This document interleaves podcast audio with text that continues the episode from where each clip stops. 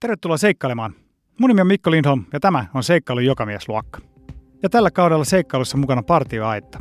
Eli jos olette päivittämässä varusteitanne tulevia seikkailujen varten, niin partioaitta on loistava paikka aloittaa. Sieltä saa kaiken muun lisäksi ilmaisia vinkkejä retkeilyä ja todella asiantuntevaa palvelua varusteiden hankintaan. Partioaitta. Ulkona, perillä. Adventure is what happens when everything goes wrong.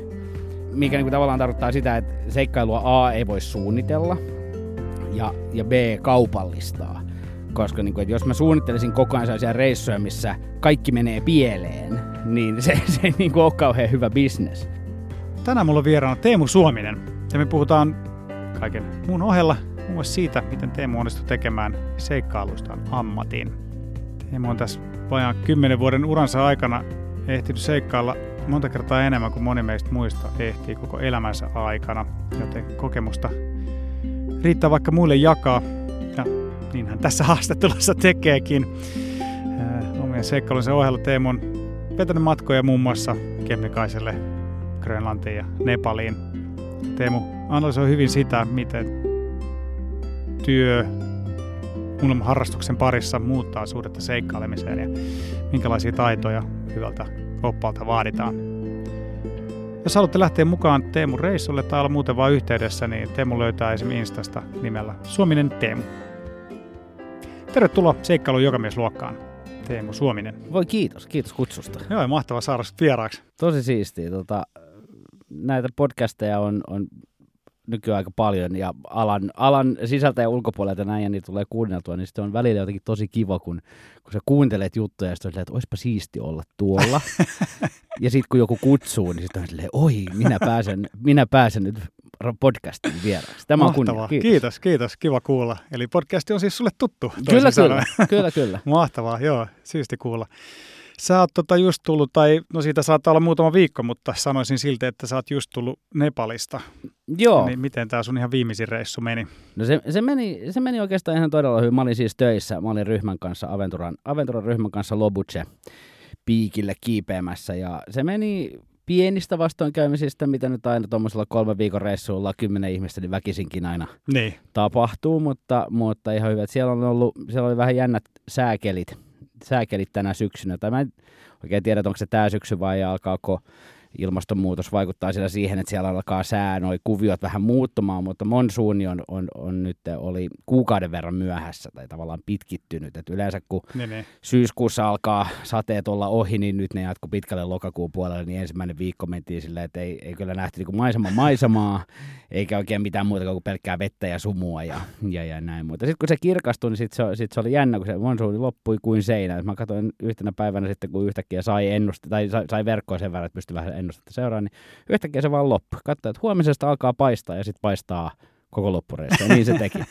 Mutta, että, tämä oli nyt toka kerta, kun kävi jo näin viimeisen neljän vuoden aikana, että, että tota, se monsuuni pitkittyy ja pitkittyy. Ja, ja kerran mä oon yhdessä se Annapurran sirkuitreissun tehnyt porukan kanssa, että me ei oikeasti nähty yhtäkään vuorta, vaikka me olimme Himalajalla. että tuota, äh, ilmastonmuutos vaikuttaa monin niin, tavoin. niin. Ihan y- yllättävää. Joo, no sä oot ehtinyt tässä viime vuosien aikana seikkailla enemmän kuin moni varmaan koko elin aikana. Ja tota, me ajattelin, tai mä ajattelin, että me puhutaan tänään ehkä vähän enemmän siitä, että miltä tuntuu, kun seikkailusta tulee ammatti. Että sä oot, sä oot sen, sen käynyt läpi ja tota, tiedät, sä oot kokemusasiantuntijana Kyllä. nyt tässä näin. kyllä, kyllä. Joo, on tässä, siis, tämähän on siis lähtenyt ihan lapasesta. Että se on oikeastaan, se, se, on, niin se, se, lähti ensin lapasesta ja sitten totesi, että no ehkä tästä kannattaa tehdä duuni, kun tämä kerran lähtee näin laukalle ja näitä hommia tulee tehtyä. Mutta tuota, joo, on tässä, mä oon nyt pelkästään asiakasreissuja tehnyt viimeisen seitsemän vuoden aikana yli 40, jotka on kuitenkin Ne, niin kuin ne. viikosta kuukauteen mittaisia. että ei ole semmoisia parin päivän viikonloppuretkiä Joo, vaan, vaan tuollaisia oikeasti pidempiä reissuja, mikä on se mun juttu, mistä mä tykkään ehdottomasti kaikista eniten, Niin, että niin. mä tykkään, tykkään siitä, että, että tutustutaan ihmisiin, että tavallaan ihm- mun duuni on ihmisten kanssa olemista, niin sitten se, että ollaan, siinä menee, kun lähtee tonne ulos, niin siinä menee aina pari kolme päivää ennen kuin ne naamarit alkaa vähän tippumaan ja sitten kun on viikko kaksi oltu porukalla ulkona, niin sitten ollaan jo niinku parhaita ystäviä, kuin olisi aina tunnettu. Niin se on se, mistä mä tykkään kaikista eniten, niin, sitten tuota, Niin, niin, niin. niin. mä oon sitten jymähtänyt tekemään tuommoisia pitkiä vaelluksia. joo. 2019 on ollut varmaan se kiireisin vuosi, kunnes sitten korona tavallaan veti, veti äh, niin sanotusti maton alta, mutta sitä ennen niin kyllä mulla melkein parisataa reissupäivää siihen vuoteen Huhhuh. tuli. Et, Okei. et, vähemmän kotona, Niin. kotona kuin. Mä muistan, mä laskeskelin silloin, että mä olin, olikohan mä nyt juhannuksen ja ö, marraskuun a, niin kuin alun välillä niin kymmenen yötä kotona. niin, niin, joo, on tässä ehtinyt, Niin, ehtinyt niin, mennä. okei. Mutta sitten toisaalta tässä on nyt kolme vuotta, tai kaksi ja puoli vuotta käytännössä Niin olla vain kotona. Joo, niin, tota, joo, ei sekään ole hyvä. ei, ei sekään ole ihan hyvä. Et ehkä nyt sitten sit, silleen ehkä huomaa just koronan jälkeen, että nyt yrittää ehkä löytää sitä balanssia, että ehkä ihan niin paljon ole pois, että tekee vähän ehkä lyhyempi reissu tai ehkä vähän vali, Joo. enemmän valikoiden ja harkiten ja sitten tuota, niin sitten tehtiin vähän, vähän täällä tota, Joo. farkutkin jalas pyöriä välillä. Joo, tässä tuli tosi paljon mielenkiintoisia juttuja. Palaudutaan, pala, palataan niihin vähän myöhemmin, mutta tota, sä et ole siis aina ollut tämmöinen outdoors-intoilija. Et tota, mikä, mikä sai sut innostumaan niin kuin tästä ulko, ulkoilmaelämästä ja seikkailemisesta ja kaikesta tästä? Se on, mulla on siis taustalla se, että mä oon, mä oon lapsena ollut tosi paljon. Mä oon ollut partiossa Okei, niin just. seitsemänvuotiaasta, ehkä parikymppiseksi asti, kunnes sitten niin kuin yhtäkkiä mukaan aikuiselämä tuli tielle eikä enää ehtinyt. Mutta sitten tuossa reilu, no, hetkonen, tai yhdeksän vuotta sitten, nyt talvella tulee kymmenen vuotta. Ja sitten mä päädyin Färsaarille. Mä olin ollut siellä, mä tein musa hommia siis Mm. 15 vuotta tuossa ja Färsaarilla, se oli jo 2012, siellä järjestettiin semmoinen siis äh, heavy bandi kilpailu Joo. mikä kuulostaa siis, jos mietit Färsaaret nyt ei ole kauhean iso, niin kuinka paljon, mutta siellä oli yllättävän paljon ja yllättävän laadukkaita heavybändiä. Mutta, mutta kutsuttiin silloin sinne ö, tuomaristoon ja lennätettiin Färsaarille, mikä on vähän sellainen paikka, että ei sinne, sinne ei vahingossa, tai, Joo. tai, tai sinne, sinne olla ei, joku niinku- syy niin, pitää olla joku syy joo, mennä joo. sinne ja sehän on ihan mieletön siis luonnoltaan mä ja, ja maisemiltaan ja kaikilta ja näin. Mutta se eka vuosikymmen se meni lähinnä niinku ryypätessä niiden bändien kanssa. Mutta mä silloin jo mietin, että jos mä joskus, että mun pitää tulla tänne takas vähän ul, niinku pyöriä ja kiertelee, koska tää on ihan hi, niinku älyttömän siisti mesta. Ja kuinka ollakaan niin vuosi sitten siitä kutsun mut uudelleen. Ja nyt kun mä mietin, niin mä en ole ihan varma, että mistä se ajatus silleen tuli. Että mä päätin, että mä lähden niinku vaeltamaan. Mä en ollut vaeltanut siis vuosiin, vuosikymmeniin Joo. ja ollut tyyliin nuuksio pidemmällä oikeastaan ulkoilmassa. Mutta jostain, jostain syystä mä silloin niin ajattelin, si- siihen ehkä liittyy vähän se, että mä olin alkanut käymään aamukävelyillä tosi paljon, ää, niin kuin ihan täällä kotomaisemissa ja sitten katsomassa auringon nousuja tuolla kaivopuiston rannassa ja mietin, mietin silloin, jotenkin mä muistan semmoisen niin kuin hienon idealistisen vision, että haluan nähdä maailman kauneimmat maailman, ma- auringon nousut maailman kauneimmissa paikoissa, mutta ei mulla ole mitään hajua, mitä se niin kuin oikeasti Niin, tarkoitti, niin. mutta se oli vain niin kuin hieno ajatus. Joo. Ja sitten mä olin, no hei, tässähän olisi mun mahis lähteä katsomaan auringon nousua nyt niin kuin, tiedät, pieneelle piskuiselle saarelle tuonne Pohjois-Atlantille. Ja se oli aika sekoilureissu sitten niin monella tapaa siinä mielessä. Että ne pysäytti mut jo siinä tullessa ja että mikäs homma ja mihin sä oot menossa. Ja sitten mä sanoin, että mä oon menossa vaeltaan tänne. Ja sitten oli vähän silleen, okei, okay, ja koska sun paluulento on, niin mä olisin tuossa viikon päästä. No toivottavasti nähdään silloin. Ja, okei, okay, ja sitten, sitten mä muistan, mä menin sinne Tursavnin kylille ja mä kävin sitten paikallisessa turisti-infos kysymässä vähän, että mitä mun pitäisi tietää, että mä oon ajatellut tämmöinen tietty saari, pieni saari tuolla. Kun se Färsaaret koostuu onko nyt 27 saarta, niin se on kaikista läntisin niistä. Ja, et mä ajattelin mennä sinne, että mitä mun pitäisi tietää, ja ne silleen, että no sun pitäisi tietää se, että älä mene. Siellä ainoa, mitä sinne pääsi, oli helikopterilla, mutta kun sinne jaetaan postia kopterilla, kun siellä asuu yli muutama tyyppi, Niin. niin, sen kopterin kyytiin, sen postikopterin kyytiin pääsi muutamalla kympillä. Oikeesti? Tavallaan, joo, joo se oli niin kuin logistisesti Niin, tavallaan niin. tosi helppo Joo, joo. helppo ja näin, mutta tota, no siinä tuli sitten just siinä päivänä, kun mun piti lähteä, niin ja tuli se talven ainoa lumipäivä ja hirveä lumimyräkkä ja, ja, ja mä en, en, en päässyt lähteä, ne- se kopterifirma ei suostunut viemään mua, kun ne oli sitten, että ei me tiedetä, koska voidaan hakea sut pois. Ja Niin, niin. sitten mä tein siinä kohtaa sitten kaikki niin kuin vaeltajan virheet, että mä kävin vuokraamassa auton ja lähdin vaan ajaan johonkin, missä mä vedin auton parkkiin johonkin, mistä mä lähdin kävelemään johonkin ilman mitään karttoja, ilman mitään. Siis tänä päivänäkään mä en tiedä missä päin Färsaaria mä oon käynyt vaeltamassa. Mutta sinne jonnekin vuoren päälle mä menin, niin mä laitoin telttaan ja mulla oli siis, niin kuin mä sanoin, että mä olin haalinnut vaan, kato, hei, mullahan on makupussi, mullahan tää jäi. niin, mä niin, niinku- jostain en mä- vanha, vanhoja Mulla oli joku mistä- kesäpussi, tiedätkö, Comfort Joo. plus 20. Ja mä olin siellä lumimyräkässä, mulla oli niin kylmä. Ja sitten mä odotin sen yhden päivän, tai mä olin sen yhden päivän siellä, ja siellä on Färsaarilla, jos siellä on 20 000 ihmistä, niin siellä on 400 000 lammasta. Niin, niin mä her- havahduin teltas jossain vaiheessa siihen, että semmoinen sadan lampaan laumaa niin kuin saartunut. Nekin on tullut katsomaan, että kuka helvetti tänne on tullut. Mutta mä katsoin, siellä oli tosi hieno auringonnousu ja mä join aamulla kahvia aivan umpiäisen, olen nukkunut silmästä, kun mä mietin, että okei, tämä onnistui. Että olipa siisti reissu, mutta ehkä mun pitäisi nyt kuitenkin lähteä tästä takaisin. Sitten mä niinku hauhoin, mä olin silleen, että en mä tiedä, missä mun auto, että mä niinku, tiedätkö, sekoilin vaan siellä menemään jossain. Ja, ja, ja. Mutta se oli semmoinen, tietty, se, jätti, se oli jotenkin kuitenkin, se oli seikkailu just siinä mielessä, että kun mm. ei mulla ollut mitään hajua, mitä mä oon tekemässä, niin siitä niinku tuli seikkailu. Mutta se jätti jonkun semmoisen fiiliksen, joka sitten ikään kuin vaati jatkoa. Joo. Ja, ja, ja, ja sitten just niin kuin ehkä se vaati jatkoa ja varusteiden päivitystä. ja, ja sitten siitä vähän myöhemmin, seuraavana kesänä, niin sitten äh, yksi mun kaveri, tai se, ei, se oli vähän sellainen niin kuin, niin kuin puolituttu, että se oli sellainen ryyppyvuosien frendi, niin, niin, tota, niin se heitti, että hei, että hän on päättänyt ensi vuonna lähteä kiipeä Elbrusille että Euroopan korkein vuori. Että kun tässä nyt ollaan kohta nelikymppisiä, niin ei sitä niinku tiedä, että pystyykö tämmöisiä juttuja mm, vielä tekemään. Ja, että lähdetkö mukaan? Mä sanoin, että en varmana lähde, että mä, mä en ole mikään vuorikiipeilijä. Ja sitten se oli jotain heinäkuuta tai jotain, ja sitten sanoi, että, no, että hän syyskuussa niin tämä pitää lyödä lukkoon, että, että, että sulla on tässä pari kuukautta aikaa sitä miettiä. Ja sitten mä jäin sitä miettiä, ja sitten mä kuitenkin sit mä menin himaan ja mä vähän googlailin, ja sitten kun sä menet ala googlaa Elbrus Climb, niin käy ilmi hyvin nopeasti, että se on tilastollisesti, sinne päätyy ruumiita vuositasolla hyvin paljon, että se on, niin kuin, se on tosi easy access vuori, mutta että sinne niin kuin kuolee. Jengi lähtee sitten niin, jengi lähtee sinne just sinne tennareissa sinne. Joo, Mulla joo. on tullut siellä vastaan tyyppi just shortseissa ja tennareissa tuhannessa metrissä. En minä tiennyt. Mutta sitten mä jotenkin sit mä päätin, että, tai se oli ehkä sitten just oli jäänyt se fiilis siitä Färsaaren reissusta, niin, niin sitten oli silleen, että no ehkä, ehkä mä tässä vuosi aikaa treenaa, että mä en ollut kauhean hyvässä kondiksessa ehkä silloin.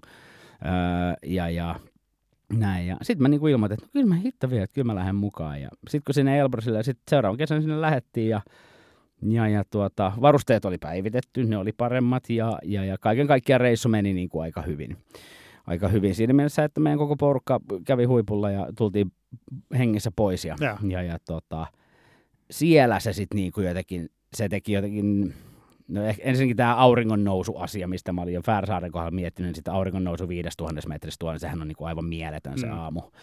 aamu. Mutta kaiken kaikkiaan jotenkin se niin kuin meidän porukka ja se yhteisöllisyys, mikä tuommoisessa re- pienessä retkikunta, onko se liian hieno sana tuommoiseen, mutta niin kuin siinä porukassa tulee ja, ja, ja semmoinen niin kuin yhdessä kokeminen, tekeminen, öö, niin se, se jotenkin jätti sitten semmoisen niin kuin todella ison jäljen tonne. Ja sitten mä puol vahingossa sit sen jälkeen päädyin hakemaan sitten, mä lähdin sitten Kebnekaisella käymään, mikä meni aivan sekoiluksi sekin, ja sitten sitten mä totesin, että ehkä näitä hommia voisi oikeasti opetella. Niin, niin. Ja sitten mä hain sitten eräopaskouluun ja päädyin, pääsin sinne. Ja, Aivan. Ja, ja siitä se sitten lähti rullaamaan. Mutta okay. se Elbrus on ollut semmoinen niin kuin mulle aina semmoinen niin kuin tietynlainen benchmark, että siitä muuttui kaikki.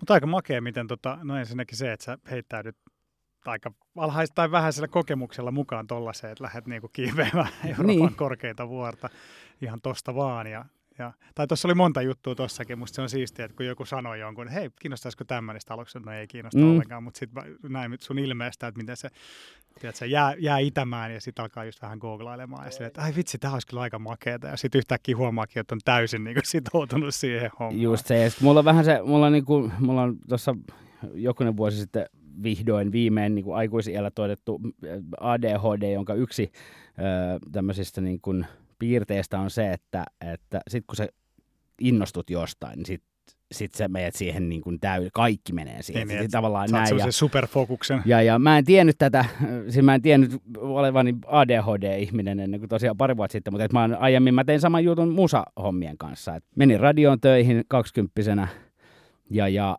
ja sitten mä jotenkin niin kuin menin täysillä sitä kohti. Ja sitten mä tein siinäkin kohtaa sit siitä harrastuksesta työn. Et mä olin, että ei, ei, en mä voi vain harrastaa, että kyllä mun pitää sitten niinku koko elämä kietoa tämän jutun niin ääreen. Ja kyllä se on niinku tällainen tyyppivika tietyllä tapaa. Että kyllä mä sitten, jos mä lähden johonkin, niin sit sitä niinku hurahtaa ihan Joo. täysin. Et pitää olla vaan tosi varovainen nykyään sen kanssa, että minkä valitsee. Että. Niin, niin. No, mutta voisi olla huonompikin hurahtamisen kohteita kuin vuorikiipeily. On, se on ihan totta. Niin, no joo, mutta sitten niin, sä hyppäsit sitten niinku täysillä, täysillä tota eräopaskouluun ja, ja kävit joo. Sen läpi. Ja Joo, ja se, siis... Oliko sulle siinä vaiheessa jo niinku tavoitteena se, että sä haluaisit niinku tästä duunin itsellesi vai oliko se enemmän vaan, että sä halusit opetella itse niinku niitä taitoja? Se oli varmaan, siis mä luulen, että toi niinku taitojen opettelu oli ehkä niinku se ensisijainen, tietyllä tapaa ensisijainen, että miksi mä sinne hain. Joo.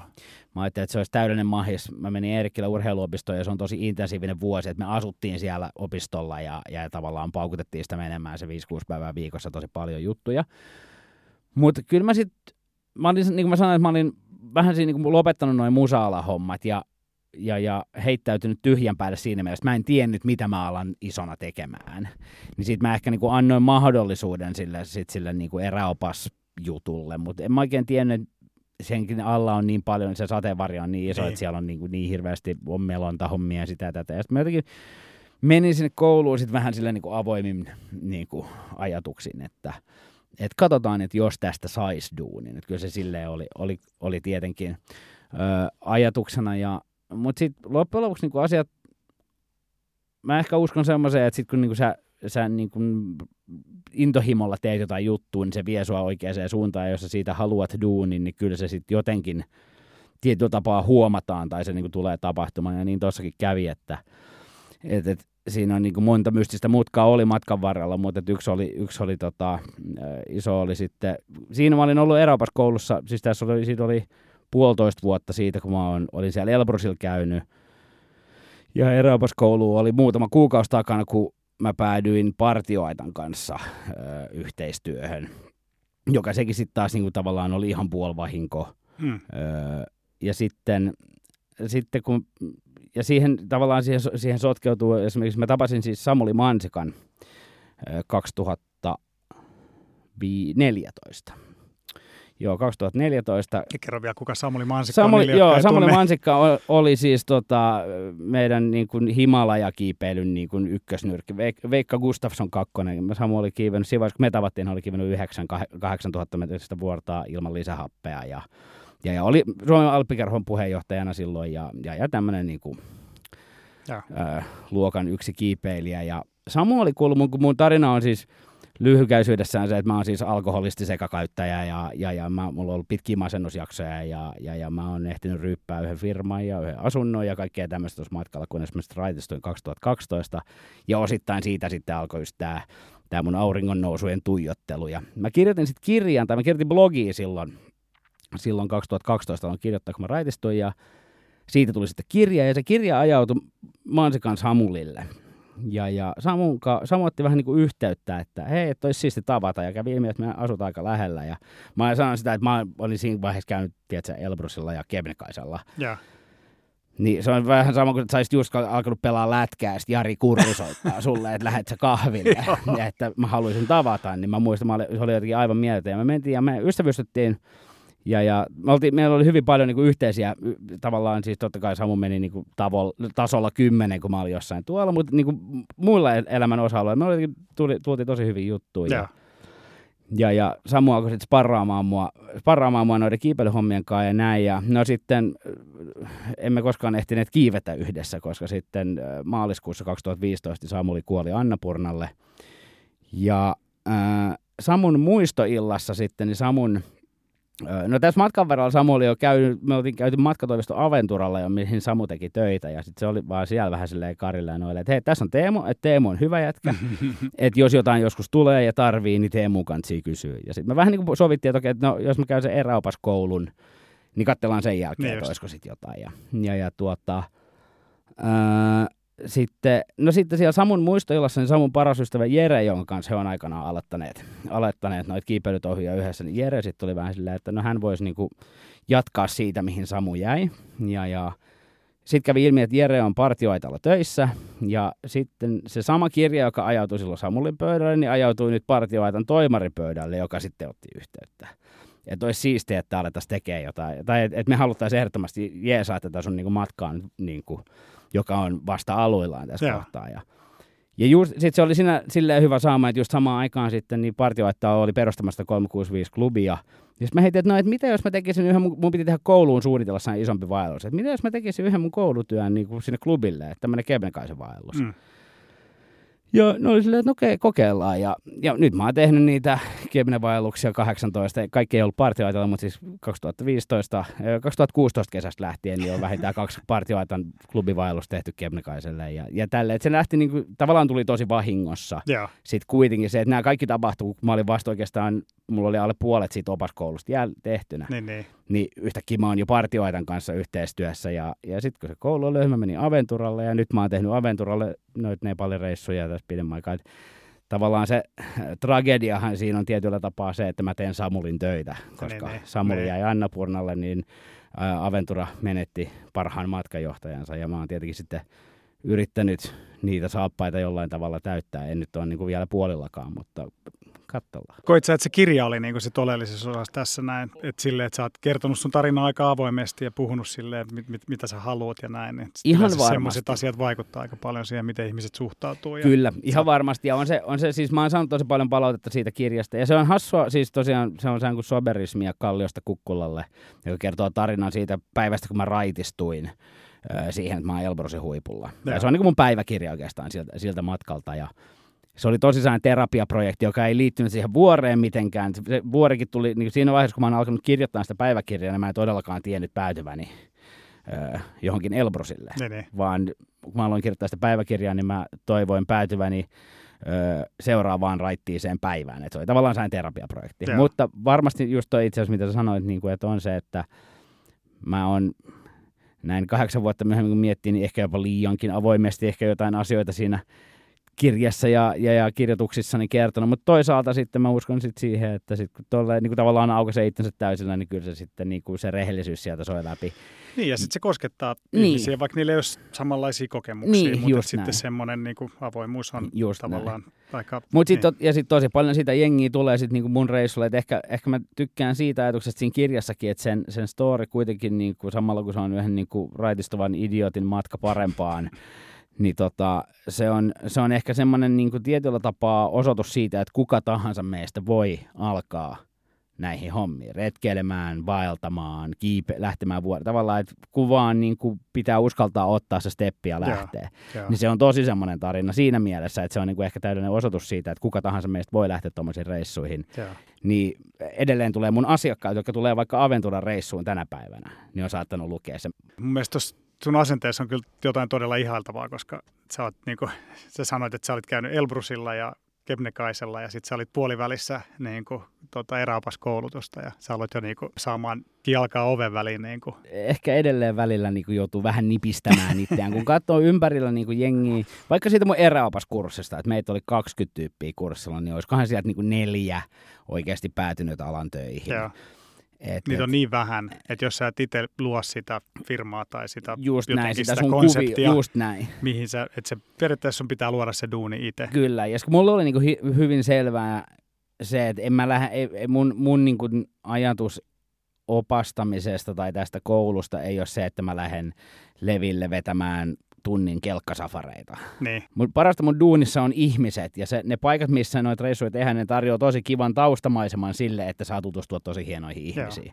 ja sitten se on mun mielestä helppoa tuommoisessa, kun sit kaikilla ihmisillä on niinku sama puheenaihe. Puhutaan siitä, siitä käsillä Kyllä. olevasta seikkailusta tai kiipeilystä tai mikä se onkaan, Kyllä. mutta se on tosi helppo, vaikka ihan random tyyppejä, joita et aika- aikaisemmin tunnekaan, niin koko aikaa jotain puhuttavaa. Niin Kyllä, ja sitten just varsinkin, että kun lähdetään, niin kuin nyt vaikka oltiin Nepalissa, kun Lobuche kiipeen, niin kaikkihan on niin kuin vuoden valmistautunut sitä samaa Joo. tavallaan yhtä pientä pistettä varten, mikä siellä ylhäällä odottaa. Ja sitten se jännitys niin kuin on tavallaan, samaan aikaan kun se melkein alkaa jo purkautumaan, niin se on kuitenkin niin kuin kireimmillään, kun ollaan, nyt tässä nyt ollaan tämän porukan kanssa menossa kohti tuota yhtä pistettä. jotenkin mua kiinnostaa se, että miten se on muuttanut sun suhtautumista niin kuin seikkailemiseen, että miten ne eroaa, että jos sä oot niin kuin jonkun ryhmän kanssa niin kuin matkaoppaana vastuussa siitä ryhmästä versus sit, jos sä oot itseksesi tai kanssa niin kuin omalla reissulla, niin onhan siinä niin kuin iso ero. Siis, nyt, jos nyt ensin, ensin niin kuin ylipäänsä miettii, että mikä on seikkailu. Mä, mä luen seikkailukasvatusta opiskelen Humakissa ja mä oon Joo. joutunut tosi paljon. Mä itse asiassa just luin niin kuin kirjan, missä käsitellään ihan vain jo termiä seikkailu. Että miten sä määrittelet, mikä on seikkailu. niin.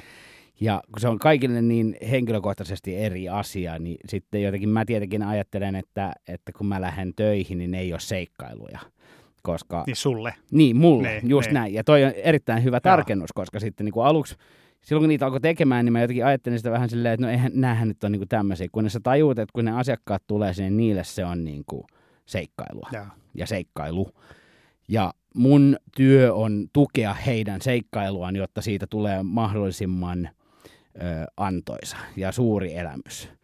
Ja, ja se on ollut tosi iso ymmärrys niin kuin itselle, koska sitten mä oon, mä oon aina rakastanut sitä Yvon Chouinardin Adventure is what happens when everything goes wrong. Tämä onkin hyvä. Mikä, mikä niin kuin tavallaan tarkoittaa sitä, että seikkailua A ei voi suunnitella ja, ja B kaupallistaa. Koska niin kuin, että jos mä suunnittelisin koko ajan sellaisia reissuja, missä kaikki menee pieleen, niin se, se ei niin kuin ole kauhean hyvä business. Tavallaan nykypäivän, jos sä katsot niin kuin hashtag adventure in, Instagramiin, niin kaikki koiran ulkoilutuksesta makkaranpaistoon on seikkailua. Joo. Ja mulle seikkailu on, niin kuin, on, on K2 talvinousu. niin ne on semmoisia niin mielettömiä, isoja, öö, tiedätkö, tämmöisiä naparetkiä ja niissä on tutkimusmatkailua ja kuolemanvaara ja, ja, ja näin. Ja sitten kun siinä makkaranpaistossa tosi vähän on kuolemanvaaraa, jos et oot tosi tosi tyhmä, niin, niin sitten sit mulla on ehkä, mulla on tietyllä tavalla vastareaktio ehkä ollut sit siihen niin seikkailusanaan. Niin siihen termiin. Niin, Joo, siihen termiin. Joo, joo. Mutta äh, sitten kun se pitää ymmärtää tuolla töissä, kun on, että kysehän ei ole minusta tai minun seikkailusta, vaan kyse on siitä asiakkaasta, joka ostaa sen reissun ja odottaa ja toivoo siltä jotain, ehkä pelkää siitä jotain. Se, se, sen niin kuin tavallaan seikkailun yksi näitä niin kuin keskeisiä määritelmiä tieteellisesti määritelyssä on se, että seikkailu on niin kuin epävarma. Se, se lopputulos on aina epävarma Joo. niin se tekee siitä seikkailun. Ja, ja, tuota, ja se pitää niin kuin duunissa muistaa tosi vahvasti, että, että, että asiakkaat on tullut sen seikkailuun. Mulle se ei ole, ja se on hyvä niin, koska mun pitää pitää huoli siitä, että se on turvallinen. Että mä oon suunnitellut, mutta sehän on semmoista tasapainoa, että sun pitää myydä niille jotain jännittävää, mutta samaan aikaan se itse pitää Mm. mm. tietää, että tässä ei ole mitään vaarallista eikä jännittävää, vaan mä handlaan sen ja tämän ja tuon asiakkaan täällä tosi hyvin. Joo. Mutta sitten taas omat reissut on kuitenkin sitten taas ihan eri juttu. Mä en koskaan lähde seikkailuun. Et nyt kun mä lähden, mä olin viime keväänä Everestillä, niin en mä ajatellut, että mä lähden seikkailuun, vaan mä ajattelin, että mä lähden nyt tekemään asioita niin järkevästi kuin Niin, niitä voi tehdä, joo, jotta joo. tästä ei tule suuri valmistautuneena Ja, Niin, niin just kuin, näin. joo. Jotta tästä ei tule suuri seikkailu, vaan että tästä tulee tämmöinen selkeä, niin kun asiat tehdään, teen asiat näin. Itse ainakin välillä, vaikka onkin kiva työ, leipään nyt työhöni, niin tota, miten sä vältät sitä? Tai tuleeko sulle semmoinen, sä oot käynyt 18 kertaa Kebnekaisella, niin onko sulla sillä ah, just another Kebnekaisen keikka vai? Se on jännä siis, äh, joo ja ei. Tietyllä tapaa se on työ siinä, missä muutkin työt kaikki on. Että ainahan on huonoja päiviä, aina on päiviä, kun ei jaksaisi. Varsinkin sitten, kun toi on tosi fyysistä toi työ, että saattaa olla silleen, että, niin että neljättä viikkoa, kun painat menee Ruotsissa, silleen, että sulla on aina, mulla on vaellusten välissä yleensä kaksi lepopäivää, niin että se oikeastaan ehdi siinä palautua. Sä syöt ne niin kuin pari päivää pizzaa siinä ja yrität maata, mutta ei sit, niin, niin, niin ihan vaan sellaista niin fyysistä väsymystä jo tulee ja tämmöistä, mutta, mutta tuota, kertaakaan ei ole ollut semmoista, että, että olisi silleen, että tämä on ihan perseestä. Semmoisia, niin yksittäisiä ohimeneviä hetkiä ehkä on, mutta, mutta et, et loppujen lopuksi, niin kuin mä sanoin, että sitten ne paikathan on upeat. Niin. Kebnekaise on edelleen mun, mä menen sinne joka vuosi, se on mun suosikkipaikka maailmassa. Mä käyn siellä talvisin laskemassa. Mä voisin mennä mihin tahansa, tiedätkö, pohjoiseen laskemaan, niin mä menen jostain syystä sinne Kebnekaiselle, koska mä tykkään siitä niin paljon. Et se on tietyllä tapaa siitä tullut mun niin kuin sielun maisema ja sitten toisekseen niin semmoinen, jo- joku semmoinen niin kuin ihme rauhan paikka. Ö, Ja sen takia onkin tosi siistiä saada tehdä tietenkin töitä siellä. Ja esitellä se paikka Esitel, just Joo. näin, että tavallaan toivoa, että muut saa tästä, Joo. muut näkee sen kauneuden ja upeuden, mitä itse tästä, tästä paikasta ajattelee. Mutta kyllähän sen kanssa pitää vaan olla tosi varuillaan, että se ei tuu semmoista öö, niin kuin bulkkia itselle.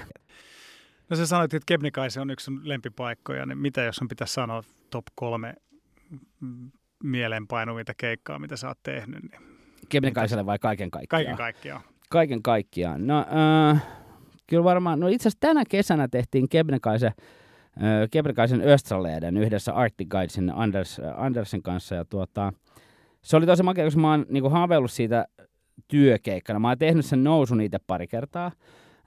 Ja se on tosi kiva reitti ja se on kuitenkin semmoinen, että sen pystyy tekemään niin kuin asiakasryhmän kanssa. Jos vähän niin kuin, tavallaan pystyy vaan profiloida sen, sen niin, että ne, jotka sinne lähtee tietää, mihin he on lähdössä. Joo. Me lähdettiin aurinkopaisteessa ja ylhäällä oli lumimyrsky ja alas tullessa sitten vaan hirveä sumu ja, ja, se oli tosi hieno päivä ja sitten tultiin leiriä illalla leirissä Tarfalas tuuli 25 metriä sekunnissa ja teltat meinas lentää niin kuin Norjan puolelle. Niin se oli tosi jotenkin ikimuistoinen vuorokausi. Sitten varmaan eka toimmonen opastuskeikka, kun mä tein tonne Elbrusille, kun se oli se, mistä itsellä Joo. alkoi kaikki. Niin sitten viisi vuotta myöhemmin mä olin siellä ryhmän kanssa. Niin se oli aika makea jotenkin niin kuin nähdä tietyllä tapaa konkreettisesti se viiden vuoden öö, tavallaan, että mitä tässä on tapahtunut. Ja että jos joku olisi viisi vuotta sitten sanonut minulle, kun mä sitä pusersin sitä mäkeä ylös itkukurkussa ja oksennut suussa, että viiden vuoden päästä sinä tulee olemaan täällä töissä oppaana viemässä ihmisiä ylös, niin sehän se jotenkin tuntui niin absurdilta, niin kyllä se oli, se oli todella ikimuistoinen. Joo. No Grönlannin reissut on, on makea, me tehdään sinne semmoista melonta, mel, melonta ja vaellus, että me melotaan muutama päivä ja vaellutaan. Tosi matalan kynnyksen, että ei mitään semmoista niin kuin kauhean HC.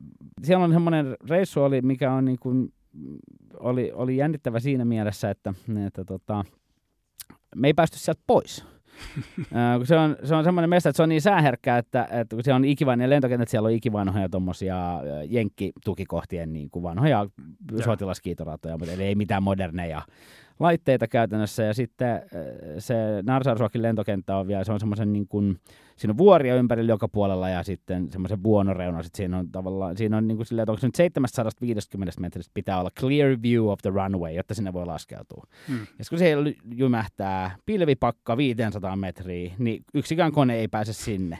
Pois pystyy vielä lähteä, koska se on helppoa, mutta sinne ei voi laskeutua.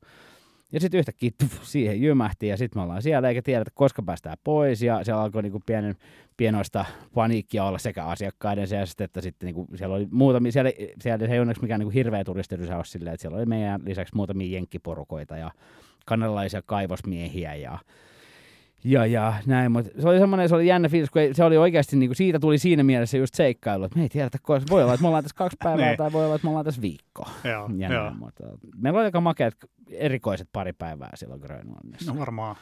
Oletko itse niinku suunnitellut noita seikkailuja, että kuinka paljon ne on semmoisia, että on tämä, tämä paketti, mikä meillä on, vai kuinka paljon se on sit sitä, että sä voisit ehdottaa, että hei, täällä olisi tämmöinen makea reitti, tai niin kuin, täällä voitaisiin kiivata. Tai... Noin Ruotsin reissut ja noin, mitä me 365-klubille esimerkiksi tehdään partioitakaan, niin ne on niin kuin täysin mun suunnittelemat. Niin, niin. Että, että, että sä tunnet ne paikat niin hyvin, että Joo. sä voit miettiä, että tämmöinen sopisi tämmöiselle tämmöiselle jengille. Joo, just näin. Ja, ja nyt mulla on vähän ollut ongelma se oikeastaan, että mä oon vähän liian jymähtänytkin tietyllä tapaa siihen Kebne. Mä te, tehdään aina Kebnekaisen ja sit saa rekkiä tehdään siellä ja näin. Mutta et, ja sitten on, on, paljon ihmisiä, jotka kyselee, että, olisiko, että mikä, että kun ne on, se on, ne on käynyt nyt niin, mun niin. kanssa jo nää, tämän niin putken läpi, että, että mikä on se steppi. seuraava, että, että, että, keksit, että pitäisi keksiä jotain uutta, että mä haluaisin jonnekin ehkä sinne akkatunturille niin, niin. Ja sitten omia reissuja tietenkin sitten suunnittelee alusta loppuun. Ja sitten se, ne on hyvin, omia reissuja, siis mä tykkään tehdä, niin kuin, tai oma, omista reissuista on hyvä hakea semmoisia tietynlaisia referenssejä, koska niin kuin, sitten kun mä menen töihin, niin munhan pitää olla, se pitää olla niin mulla täysin hallussa. että puhutaan, niin kuin, puhutaan niin sanotusti niin kuin mastery tilasta, että et sun pitää hallita se sun se teknisesti se tekeminen siellä niin hyvin, että sun ei tarvitse keskittyä siihen, vaan sä voit keskittyä niihin ihmisiin niin sitä masteria kehittää tavallaan eniten sitten noin omat reissut. Niin, niin, on ne sitten niinku Kebnekaisella tai on ne sitten Mont Blancilla tai on ne Everestillä tai missä tahansa, niin sieltä aina sitten hakee semmoisia referenssejä oman jaksamiseen ja omaan semmoiseen niin kuin ehkä semmoiseen mentaalipuoleen ja monenlaisiin niin kuin juttuihin, niin siinä mielessä ne on, niin kuin, ne on, ne on tosi tärkeä osa sitä mun duunia, vaikka onkin vapaa-aikaa. Joo, joo. Mitä sä koet, mikä tekee susta hyvän oppaan? Tämän mielettömän ulkonäön lisäksi siis tarkoitat varmaan. Se ei onneksi öö, näy tässä podcastissa. Ei onneksi, niin, just, näin, just näin. Tota, tota, e, kyllä mä luulen, että siis äh, muutamakin asia, mutta ensimmäinen on tietyllä tapaa aitous. Äh, et mä luulen, että mä oon aika aito. Mun tarina on hirveän aito ja mä en niinku yritä esittää jotain muuta kuin mitä mä oon. Et aika usein mä esimerkiksi niinku, se kuulostaa synkemmältä kuin mitä se on, mutta aika usein esimerkiksi niin kuin parin ensimmäisen päivän aikana kaikille on selvää, että mä oon ex-alkoholisti, joka on tavallaan tietyllä tapaa edelleenkin vähän toipumismatkalla. Mutta se avaa sen, että se koko muukin ryhmä uskaltaa hmm. olla ö, rehellinen ja kertoa omista jutuistaan ja, ja tavallaan näin, että se tuo semmoista pohjaisia. Mutta mä luulen, että se aitous on tosi, tosi vahva. Joo. Tosi vahva. Ja sitten ehkä juuri se, että, että mun fokushan on siinä asiakkaassa, ei siinä mun omassa tekemisessä tai missään suorituksissa tai mesta, semmoisissa niin kuin itsensä ylittämisessä tai tämmöisissä vaan siinä asiakkaassa. Että mä just niin kuin tavallaan pyrin siihen, että mitä ikinä se yksittäinen asiakas, se on ryhmämatka, joo totta kai, mutta jokaisella ihmisellä on ne omat motiivinsa olla siellä ja mä pyrin aina siihen, että se ihminen, jokainen yksilönä saa siitä sen, mitä mm. tuli hakemaan. Tai että mä pystyn ainakin vähintään auttamaan siinä. No turvallisuudesta kun puhutaan, niin nyt kop, kop, kop, mutta mä, kyllä mä kannan ylpeyttä sitä, niin kuin mä sanoin, että yli 40 tuommoista niin pitkää reissua. Ja yhtäkään onnettomuutta ei ole sattunut.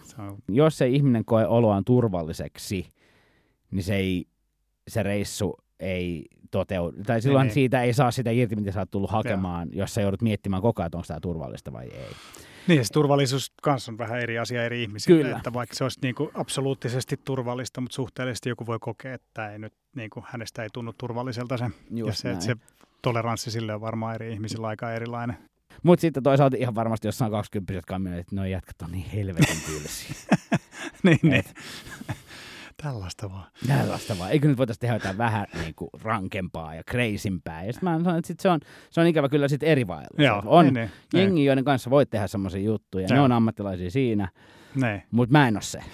Mites tuommoisella sitten, kun on iso jengi ja niin te olette jossain haastavassa tai vaikka sä otit sen Lobutsen tuossa esimerkiksi siinä, että jengi on vuoden valmistautunut siihen, niin ja, tai miten sä pidät huolen siitä, että ihmisillä on jotenkin samanlainen motivaatio tai tahtotaso siihen hommaan, ettei tiedätkö, kaksi tyyppiä on tullut sinne vähän chillaille ja sitten kaksi tyyppiä, jotka niin kuin haluaa tehdä jotain suurta suoritusta ja vähän, että miten se, se tasapainoilu se, se, on, se on tasapainoilu todellakin, mutta ehkä mun mielestä suurimmassa, suurimmassa asemassa tuossa on se, miten se niille myydään. Niin, että et se on jo siinä ne, vaiheessa. Niin, kun he tulevat se... reissulle, niin he ovat valinneet itselleen sen oikean ja, reissun. Ja. Koska sitten on tosi helppo tuottaa pettymys, jos se ei ole sitä, mitä ne on tullut niin. hakemaan. Ja. ja silloin se ei ole heidän vika, vaan silloinhan se on niin kuin matkan tarjoajan, minun tai vaikka matkatoimisto Aventuran vika, jos ihminen, joka sinne tulee, kokee olevansa täysin väärässä paikassa.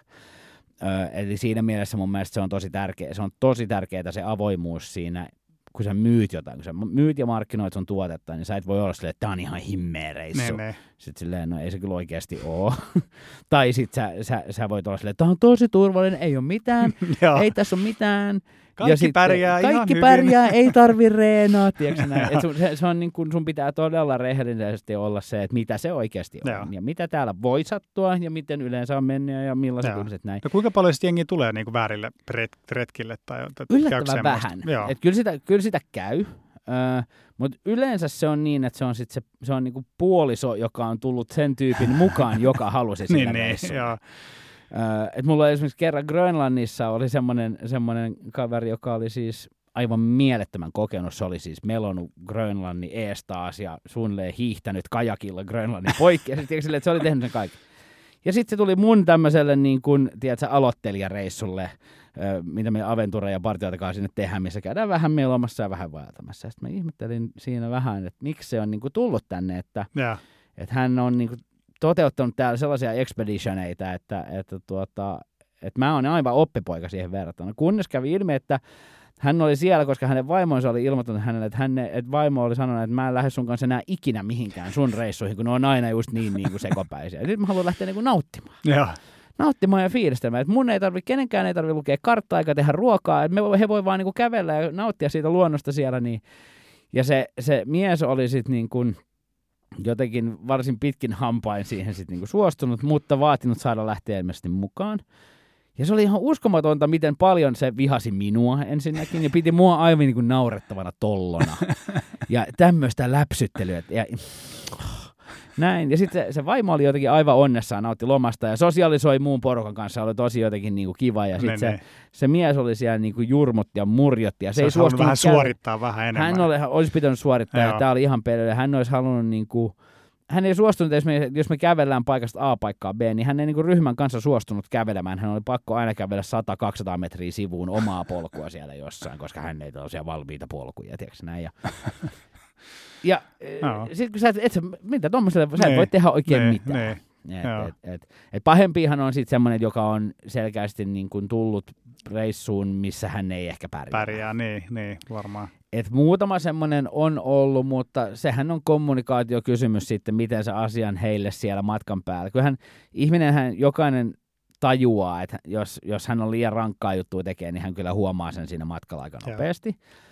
Mutta sitten sen jälkeen se ongelma onkin siinä, että se, että he ei sano sitä ääneen, vaan he niinku yrittää siellä sinnitellä mukana, koska se olisi, he, se ajatellaan heti, että se on noloa. Niin, se on sosiaalisesti aika se on sosiaalisesti tilanne, paha paikka. uusia ja ihmisiä ja vähän fyysisesti raskasta ja niin siinä jos jossain sitten niinku joutuu sen oman niin kuin, tavallaan ammattitaidon ja, ja ehkä oman semmoisen niin persoonan ja empatian kaiken laittamaan peliin siihen, että, että saada se ihminen – koska kuitenkin tavoite on yrittää saada hänetkin sit viihtymään ja selviämään tästä läpi, että keksitäänkö me keinot, että, että ei viittisi kotiinkaan lähettää. Ne.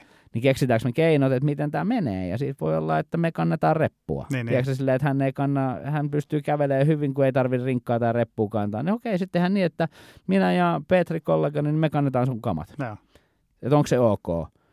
No joo, mutta siis silleen, että et, et se on, se on, ne on herkkiä paikkoja, mutta niitä no onneksi on yllättävän vähän. Kyllä se, kyllä no sitä on aika homogeeninen kuitenkin sit loppujen lopuksi aina siinä vaiheessa on, kun se porukka lähtee liikkeelle. Niin kaikki on tullut sen saman asian perässä. Että kyllä kaikki ymmärtää, kun ne lähtee kiipeämään 6000, vuodesta Nepa, 6000 metristä vuorta Nepaliin, niin sinne ei voi ihan silleen sunnuntai läpsytellä kuitenkaan tulla. Joo. Tota. Miten sä pidät huolta sit omasta jaksamisesta, että sulla on niinku re- reservi aina sen verran, että sä voit ottaa jonkun, jonkun rinkan kantoon tai, tai silleen, että sä asiakkaat tu, tuilee. niin, no se on, se on pysyt tota... niin kuin väsyneenäkin tyynenä. Se, on, no, tosi, se vaatii tosi paljon suklaata. öö, mä, en, mä luulen, että mä pidän siitä huolta ehkä se tärkeämpää on se, että miten mä reissujen välillä hu- huollan ja hoidan itseäni, koska kun sä oot reissussa, niin sitä sit keskittyy siihen niin, niin se on täysin. varmaan aika sataprosenttista. Et pelkästään ei ole niin adrenaliini tietyllä tapaa tekee sen, että sä huomaat, että, tai että se, mä, mä en oo pitkään aikaan enää ei ole töissä ollessani, vaikka kiivetään lobutseja tai, tai, tai, tai kebnekaiseja tai tehdään pitkiä sarekvaelluksia tai mitä tahansa, niin mä en ole oikeastaan mun fyysistä kuntoa joutunut miettimään. Et se vaan menee, se, mä, mä menen sen, koska se, sit iso osa on adrenaliinia varmasti. Siitä, mä tiedän, että mä en voi olla mm. se, joka nyt alkaa niinku piiputtaa. Mä en vaan voi. Joo. Vaan mun pitää olla se, joka pitää auttaa noita, jos ne alkaa piiputtaa. Mutta mä oon sitten myös tietyllä tapaa tosi introvertti, mikä, mikä suurin osa jengistä ei koskaan usko sitä.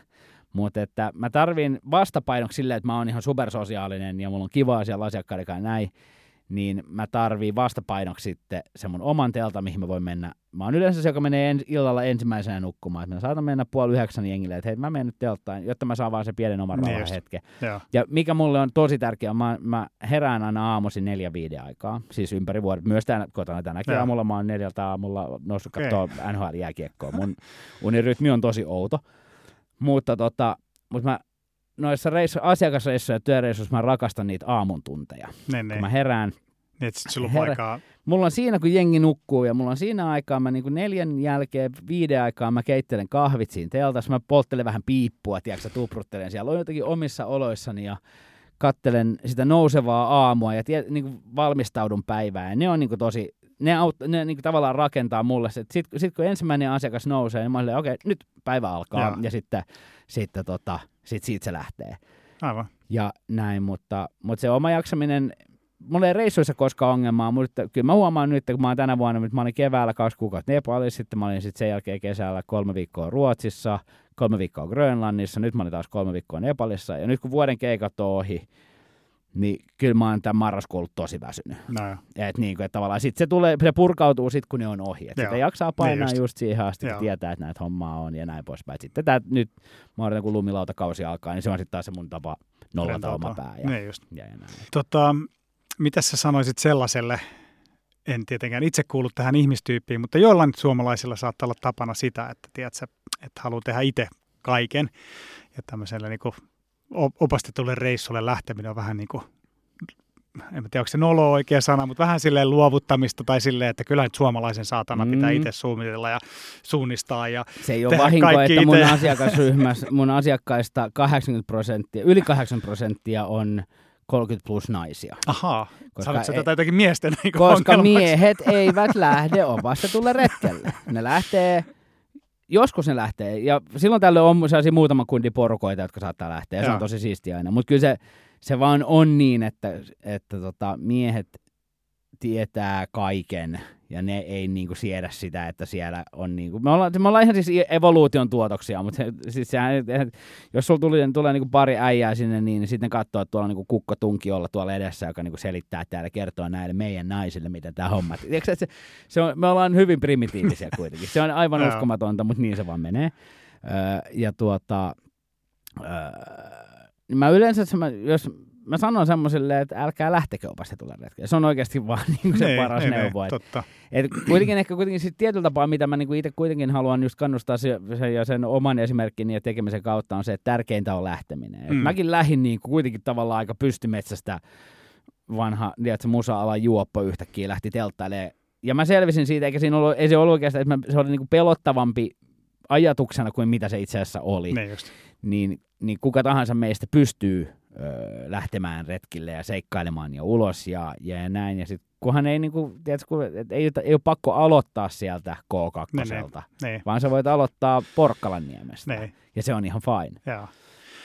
Mutta joo, itse mä jotenkin ajattelen, että jos haluaa kokeilla jotain uutta tai vähän semmoista, mitä ei ole tehnyt, niin sitten niin kuin, no mä olin Kebnekaisella joskus miljoona vuotta sitten laskuvarjojääkäri killareissulla ja se oli ihan siis käänteen tekevä mulle, että tajusin, että aha, tälleenkin voi niin kuin tai kun siihen asti se oli ollut niin kuin vaeltamista tai Aivan. semmoista, niin sitten aha, tämä kiipeilyjuttu, ja se unlockkasi ihan, ihan uusia juttuja. Ja, kyllä. kyllä niin kuin, suos, iso suositus sille, että, että, että jos kyllä, haluaa niin kuin, mä... jotain uutta oppia, niin sitten yleensä kanssa se auttaa, että siinä Just on joku, näin. joka ja samalla tavalla sen. mäkin, jos mä teen niin kuin omia, omia reissuja, niin, niin, niin, niin, niin kyllä mä oon niin kuin Himalajalla lähtenyt sit itseäni parempien kanssa niin, kiipeämään. Niin, niin että sitä kautta se oppii, mutta se on sama mindset, mikä, mutta sä oot, siinä sä oot ihan oikeassa, että suomalainen vähän on semmoinen.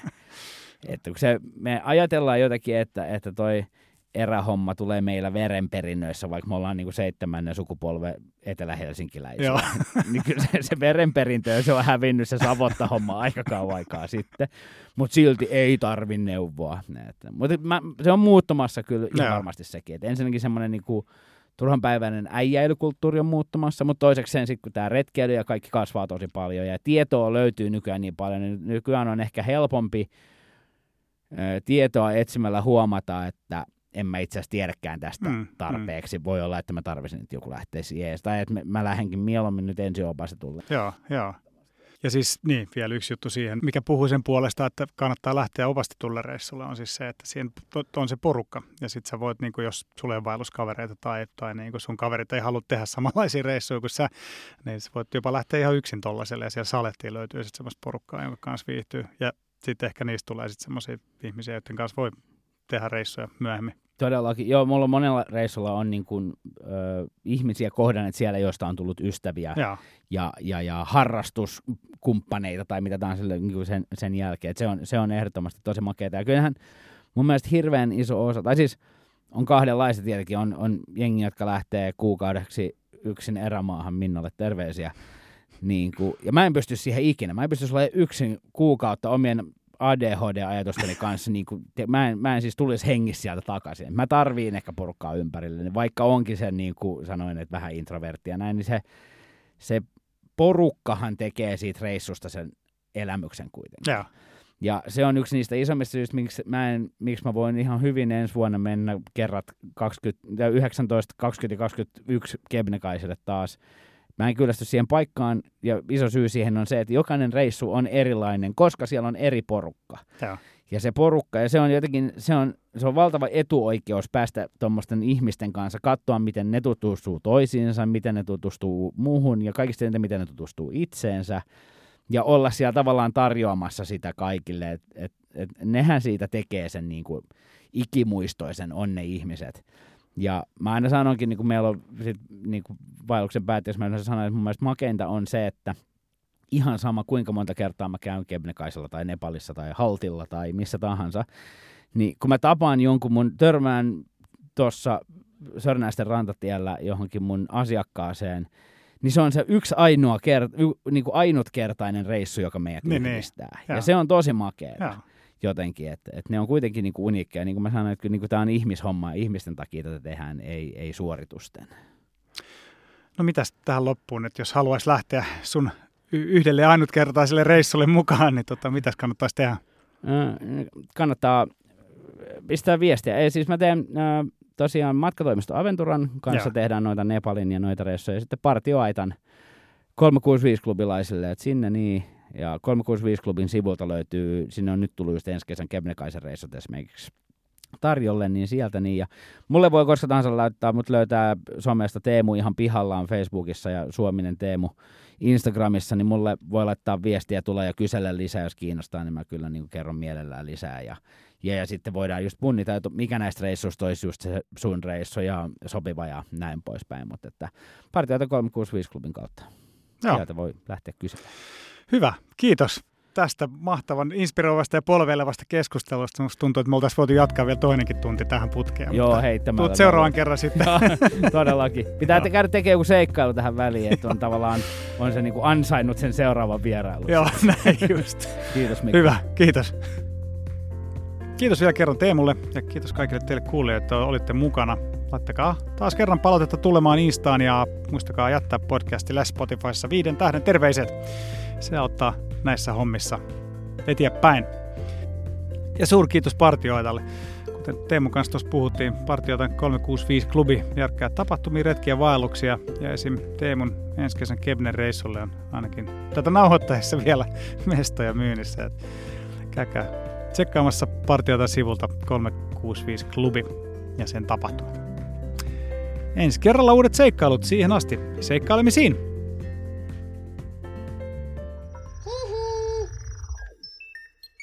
Jakso.fi